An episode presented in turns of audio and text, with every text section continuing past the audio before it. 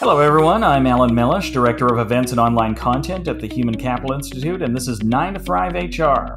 Today's episode is brought to you by the good people at Limeade. To learn more about Limeade and all the great work they do, go to www.limeade.com. Also, uh, today we're going to be talking uh, on the topic of employee engagement. It's uh, especially with the uh, COVID 19 virus and a lot of other issues that are long term. It's a constant topic of discussion, I think, around here in the offices at HCI and also just in the HR world in general. It's that challenge of how do we get uh, people bringing them, their best selves to work um, uh, retaining people longer for more productive careers with the organizations that they're working for. How do we do that? It's a, a constant struggle and a really tough nut to crack sometimes. So, today I'm very excited because we're joined by Lindsay Lagreid, Senior Advisor at the Limeade Institute, and uh, she's going to be sharing with us some of her research and insight into that area. Lindsay, welcome to 9 to Thrive HR. Hi, Alan. Thanks so much for having me. I'm really looking forward to this conversation. Absolutely. Uh, so it's always good with these kind of conversations where we're throwing terms around to start off with defining things a little bit for the purposes of this discussion. Um, so let's define employee engagement and then follow up question to that why does it matter? Yeah, I'm really glad you started there, Alan, because I agree. I think uh, language and empowering people with the right language to describe their experience is so incredibly critical, especially when we're talking about topics as important as things like employee engagement. Um, so, before I share the definition of employee engagement, I want to share a little bit about who the Limeade Institute is because we're the ones that sort of built this definition. So, um, I work as part of the Limeade Institute. Uh, we're a group of researchers and organizational psychologists and people who are really passionate about helping organizations build people centric strategies that are based in research. So we do primary and secondary research on topics like employee engagement, inclusion, trust, leadership, all of these different things that impact the employee experience. And so employee engagement is a big topic that we've done a lot of different research on. And I think the definition of employee engagement is so important because I think it's a little misunderstood. Um, Limeade Institute defines engagement as a deep connection and sense of purpose at work that creates extra energy and commitment. So it's really about an experiential, qualitative characteristic. Um, and sometimes I hear employee engagement confused with things like job satisfaction, which is a little bit more um, transactional and sort of zooming out and looking at the conditions of your work. Do I have a reasonable commute? Do I have the benefits that myself and my family need? Um, but employee engagement is really more about does the work that I do, does the way that I spend my time give me energy that helps foster a real sense of mutual commitment between the organization and the individual employee. So, one way that I think it's helpful to think about it is sort of as your work well being. You know, I think we understand physical well being, emotional, mental well being. I-, I, like to think about my engagement and engagement in general as your work well being. It's fluid, it ebbs and flows, it has lots of different um, contributing factors. Um, but it really is about the human experience of what your time at work gives to you or takes away from you. Um, and to answer your follow up question around sort of why it matters, well, I think there is the one answer that it, it matters because the research consistently shows us that more engaged employees get your business better business results, whatever that happens to be, whether you're in the industry of delivering healthcare and you want better patient outcomes, or whether you're in the business of you know airline travel and you need more on-time departures the research shows very consistently that more engaged employees are more likely to get you that result. So that's sort of one answer and and it's valid and, and it's important but i think far more importantly engagement matters because these are human beings and human beings deserve to have that experience of feeling like the way that they use their time every day matters and is important and that the way they use the biggest block of their time in a day should actually give them energy and not sort of slowly drain the life and soul and color from them. So I really think this is about basic human needs and the need to feel that the way I use my time, my energy, my resources, my gifts is valuable and is acknowledged and is recognized. So I think the most important thing is that it's a human need and and that's what I would like to see more organizations prioritize is that it's just the right thing to do because these are human people that come to work for us every day. Uh, thank you for that. And uh, and as you were as you were saying, getting the lifeblood, uh, sort of the life and soul slowly uh, sucked out of you, it made me think of well, two things. It made me think of like a uh, a strawberry or an apple or something having all the juices sucked yeah, out of it. Absolutely. like, you know, like there's this nice ripe fruit and then it gets um, dehydrated and uh, and devivified somehow. Absolutely, it's really sad. I I recently saw someone post something on LinkedIn and it just stopped me in my tracks. This um, company created a toilet designed for the office that had a forward lean, so the actual toilet seat was leaned at an angle forward so that it would be uncomfortable to sit on it for a long time and you'd sort of have to hold yourself up in a squat because it was to solve this problem that employees were so miserable in their jobs that they would rather take their phone and be in the bathroom for 15 20 minutes. And the fact that the solution to that problem was let's design a miserable toilet instead of let's design work that doesn't make people want to escape to a bathroom with its accompanying sense and sounds and experiences just blew my mind. Right. Yeah. The, if the bathrooms become like a preferable preferable environment for an extended period of time, there's right. bigger issues right. there. Yeah. it's, it's like how sometimes they put out tape that's meant to keep pigeons off of certain area, like yeah. the, the, sign of your business or whatever. It's like, okay, let's not treat us like pigeons. Exactly. Exactly. Um, so we, I think we covered a couple of ways that organizations are de-engaging their people. yeah. But uh, I think what everybody and everybody probably has pretty good examples of those from their work lives. Um, so, what, but what are some examples of how employers can create more engagement? What you know, what are the conditions that need to be there for your employees to be and get more engaged than they are today?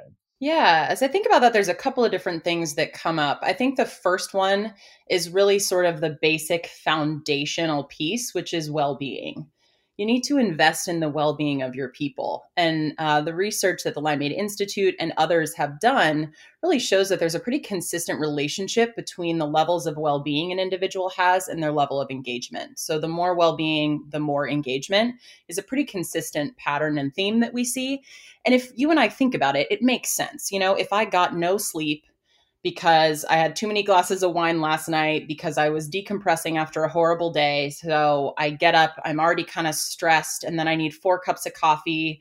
And then, you know, the first thing I do is open my email and I've got a bunch of nasty emails from my manager. You know, I'm not going to be the person that in that day shows up with a brilliant new way for us to serve our customers or thinks of an, amazing way for us to be more efficient with our time or our money. So, supporting your employees' well being is critical, helping them understand that the number one priority needs to be for them to be at their best every day. And in order to be at your best, you do have to take care of those basic well being components your financial well being, your mental well being, your physical and emotional well being. All of those things are critical.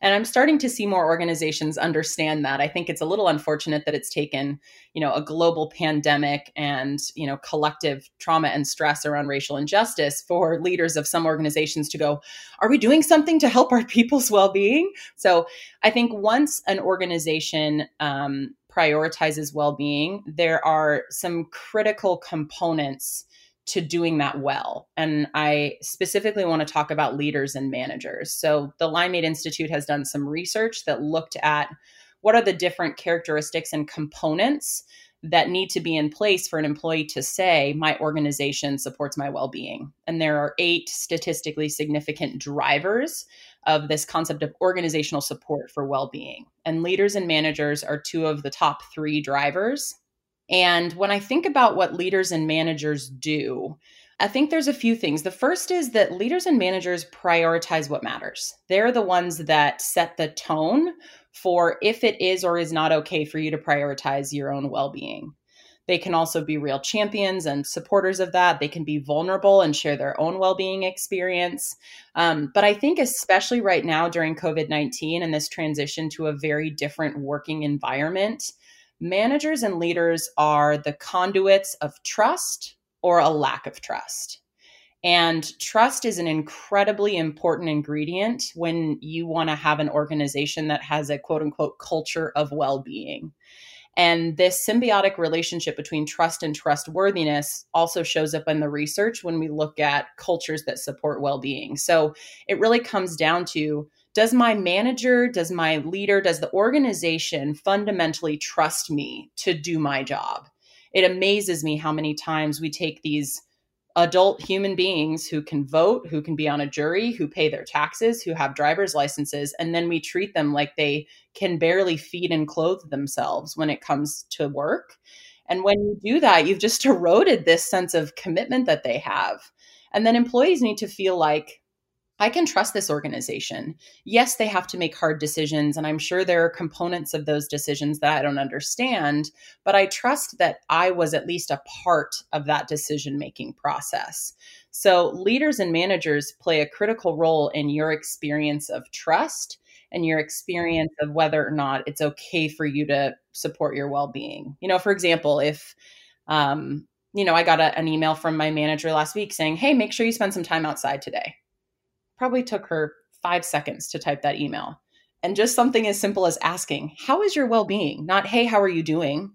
How is your well being? is a moment for human connection, trust, vulnerability, and support to show up in the workplace at a time when I think it needs to more than now more than ever. Yeah, yeah. And I think changing those words that you use is important too, because when somebody says, How are you doing? that's just a, you know, uh, it's a greeting essentially. Nobody's really wanting to know how you're doing when they say how are you doing. That's like the one of the rudest things you could do is to actually say how you're doing when somebody asks you. It's a pretty shocking experiment to say. No, I've really been struggling with anxiety lately, and it's been hard. People are just completely unhinged and have no idea how to respond, which I think speaks to a, a need to get better at that. yes, yes, it is. Um, so uh, that was a great example, or, or, one great example of something that a manager or a leader could do to encourage somebody to look after themselves. Because it is, it's funny, uh, even though now so many of us are working from home, it's almost like being, you know, being an animal in a different environment, mm-hmm. trying to work from home and, uh, you know, forgetting to go outside, even though you probably have a yard or at least a, a street that you could go out onto yep. and and take a 15 20 minute walk like it's i think everybody's a little still a little bit confused and discombobulated enough that those reminders are really helpful. Absolutely. Um, what are some examples of what employee engagement looks like you know how is it showing up in your research or your discussions with uh, with with employees and leaders at organizations? What does it look like when it's getting when it's going right yeah, you know, one of my favorite stories around what employee engagement actually looks like. It's actually a story from um, John F. Kennedy when he was the president. He was at the space station. He was kind of, you know, given some rah rah for the space race. He's shaking hands, taking pictures, and and all of this fun stuff. And um, he went up to somebody who worked in some sort of custodial capacity and asked them, "What do you do here?" And this individual said, "I'm helping send a man to the moon."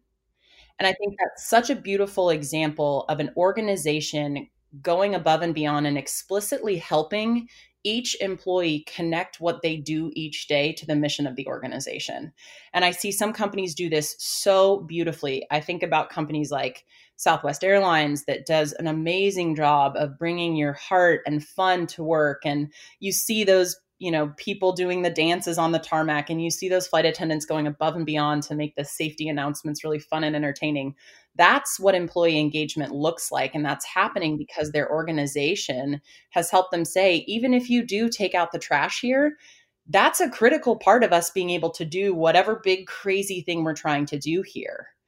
Um, i also think of we work with a lot of healthcare customers and um, sort of in a similar vein with their custodial staff, they've given them a lot of autonomy. It's sort of, hey, here's a list of things that need to happen every day, but you can do them in the order and sequence that makes the most sense for you. So we've heard stories of custodial staff seeing, you know, families grieving or families in the throes of making just incredibly hard medical decisions and choosing that, you know, now's not the time for me to insert myself and take out the garbage or clean this or that. They felt trusted by the organization to make the right decisions that's aligned with the organization's mission, which is to deliver an amazing patient experience. And that the organization would trust that it's okay if I do things differently in order to help us achieve that. And just one last example from another healthcare customer of ours, because this one just really kind of rocked my heart.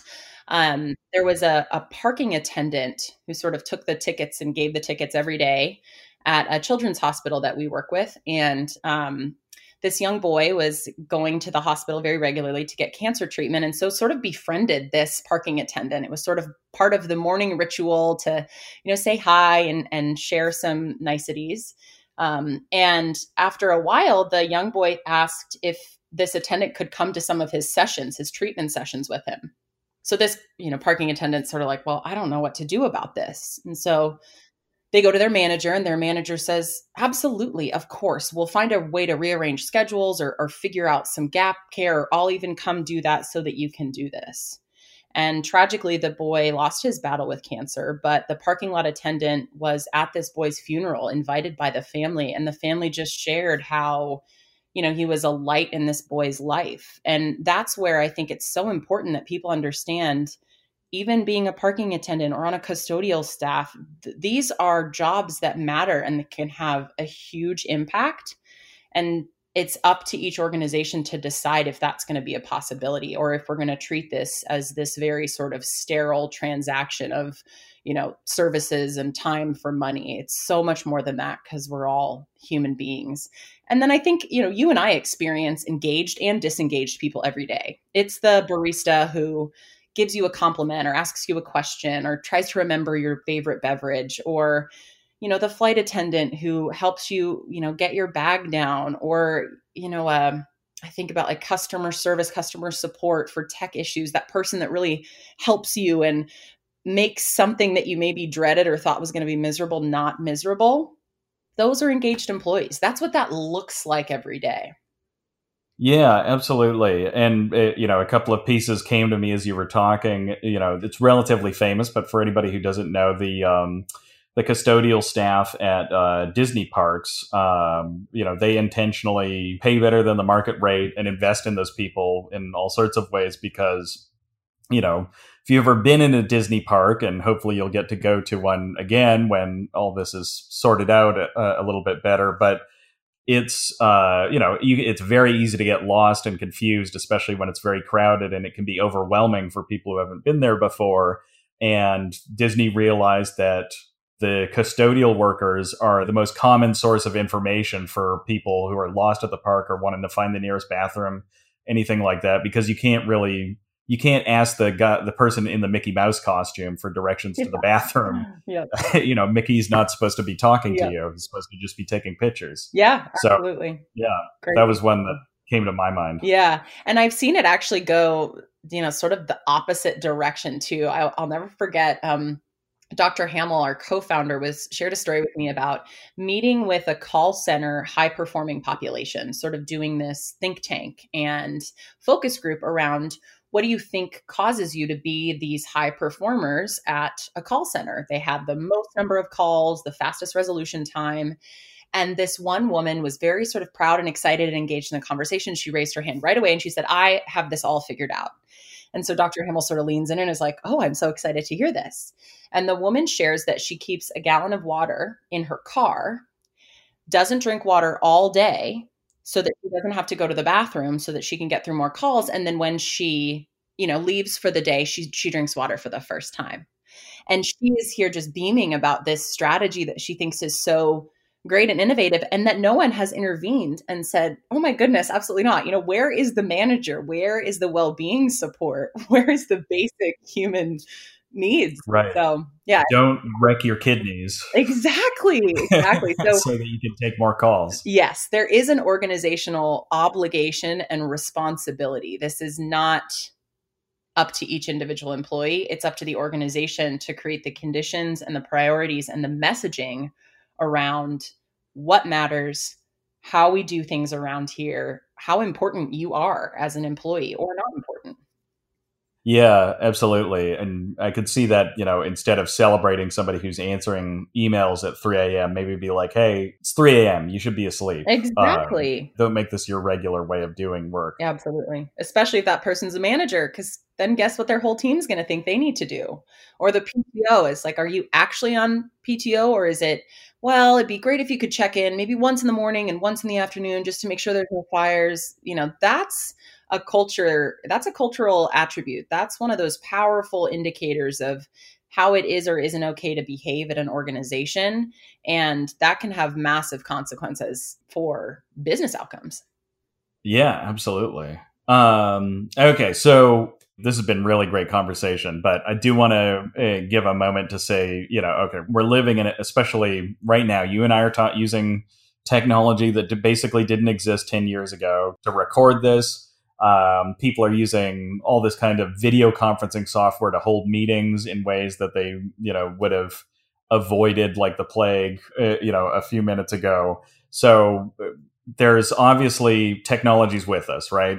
So, what is the role of technology in providing a different experience for employees, and more importantly, you know, let's make it a positive one rather than getting Zoom fatigue after nine hours of video conferences. Uh, you know, let's how can we make technology work for us um, when it comes to the employee experience?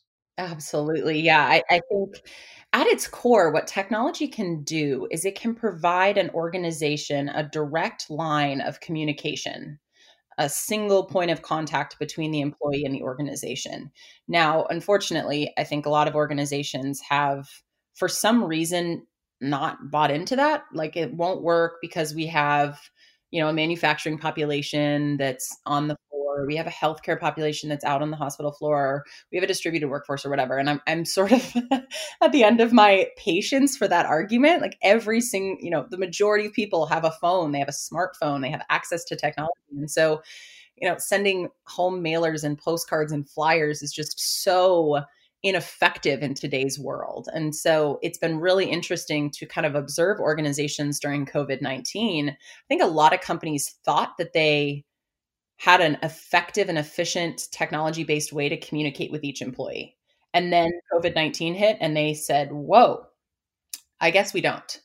You know, we were hearing at Limeade from large, sophisticated technology companies saying, we have this video of our CEO talking about COVID 19 and we, we don't know how to get it out to all employees. We know some of them don't check email. We know some of them don't check our intranet. You know, I think one of the missteps we've made in the implementation of technology in the workplace is that it hasn't been a consolidated strategy. One thing I invite a lot of people to do when they think about technology in the context of the employee experience is think about how many usernames and passwords you have for all of the different places that you need to go at work. You go to check a payslip, book PTO, complete your annual review, um, participate in well-being activities, find out information about your benefits chat with people. Like these happen in 40 different places. And so we put the burden of navigating those 40 different places on the employee instead of, as an organization, creating a consolidated strategy where there is one place I go, one app, one piece of technology that I can go to to get everything that I need. And then once you establish that connection and there's that one trusted place, that's where you can go to consistently as an organization demonstrate that care help employees prioritize their well-being help them connect the work that they do to the mission of the organization. Target managers with tools to be better managers. Make leaders visible and transparent. Help connect employees to one another. You know create recognition and celebration. All of those things can happen in one place. But instead i see a lot of bizarre internal competition over you know who gets resources and who gets marketing time and energy for all these different platforms and different tools. And then they're all frustrated that they have about 20% of the population utilizing their tool. And it's like well you've cut the pie into a million tiny slices. And employees only have a certain amount of bandwidth every day. So you need to break down those silos. You need to build bridges between these different teams that are running different initiatives because at the end of the day, you all have a common goal, which is to create an amazing employee experience. Whether you're doing that through diversity and inclusion and equity initiatives, well being initiatives, annual employee listening moments, you know, recognition, learning and development, reviews and feedback, all of those things fall under the umbrella of employee experience. So create one employee experience strategy that all of the silos sort of plug into so that the strategy is employee first instead of organizational convenience and ease first. Yeah, absolutely. I think that's a common mistake that uh, that people make with their technological investment is if it's something that HR is using, uh, it's more like how does it work for HR rather than how does it work for the employee. And same thing with, uh, you know, if it's the IT department, you know, making their choices, it's going to be what's easiest for IT support rather than what's easiest for the for the employee. So it's it's always that challenge to think about your internal customer, which is the employee and the manager and and all those stakeholders. Yeah, absolutely, absolutely. Well, we are coming to the end of our time together. So, so really, Lindsay, thank you so much for this. Uh, it was really a pleasure talking with you about all of this. And uh, so I just want to thank you for your time and also thank Limeade for, uh, for making this possible. Absolutely. I mean, this is what I love, love talking about. And I, I have a lot of hope right now for the future of work. I think a lot of organizations are um, making really interesting decisions about what type of organization they're going to be and how they're going to treat people. And I think we're going to see organizations that prioritize a humanistic approach really thrive, and organizations that prioritize sort of transactions and dollars and cents and bottom lines really struggle um, to be successful moving forward. Everyone's looking at how everyone is being treated right now. I know I am. I've made you know consumer decisions to not support certain organizations anymore and that's going to have an impact. So i think this is just a fascinating time but i'm seeing a lot of signs of a real rehumanizing of work um, that i think is wonderful because i think work can be a really cool enriching part of life if an organization does it right it is to be sure a time for choosing. Well, thank you so much for your time. And once again, the episode was brought to you by Limeade. Be sure to check them out at limeade.com. And for all ideas related to HR, come visit us at hci.org. Also, don't forget to like us, rate us, and subscribe to us on iTunes, SoundCloud, Stitcher Smart Radio, or wherever the heck you get your podcasts. Until next time, I'm Alan Mellish.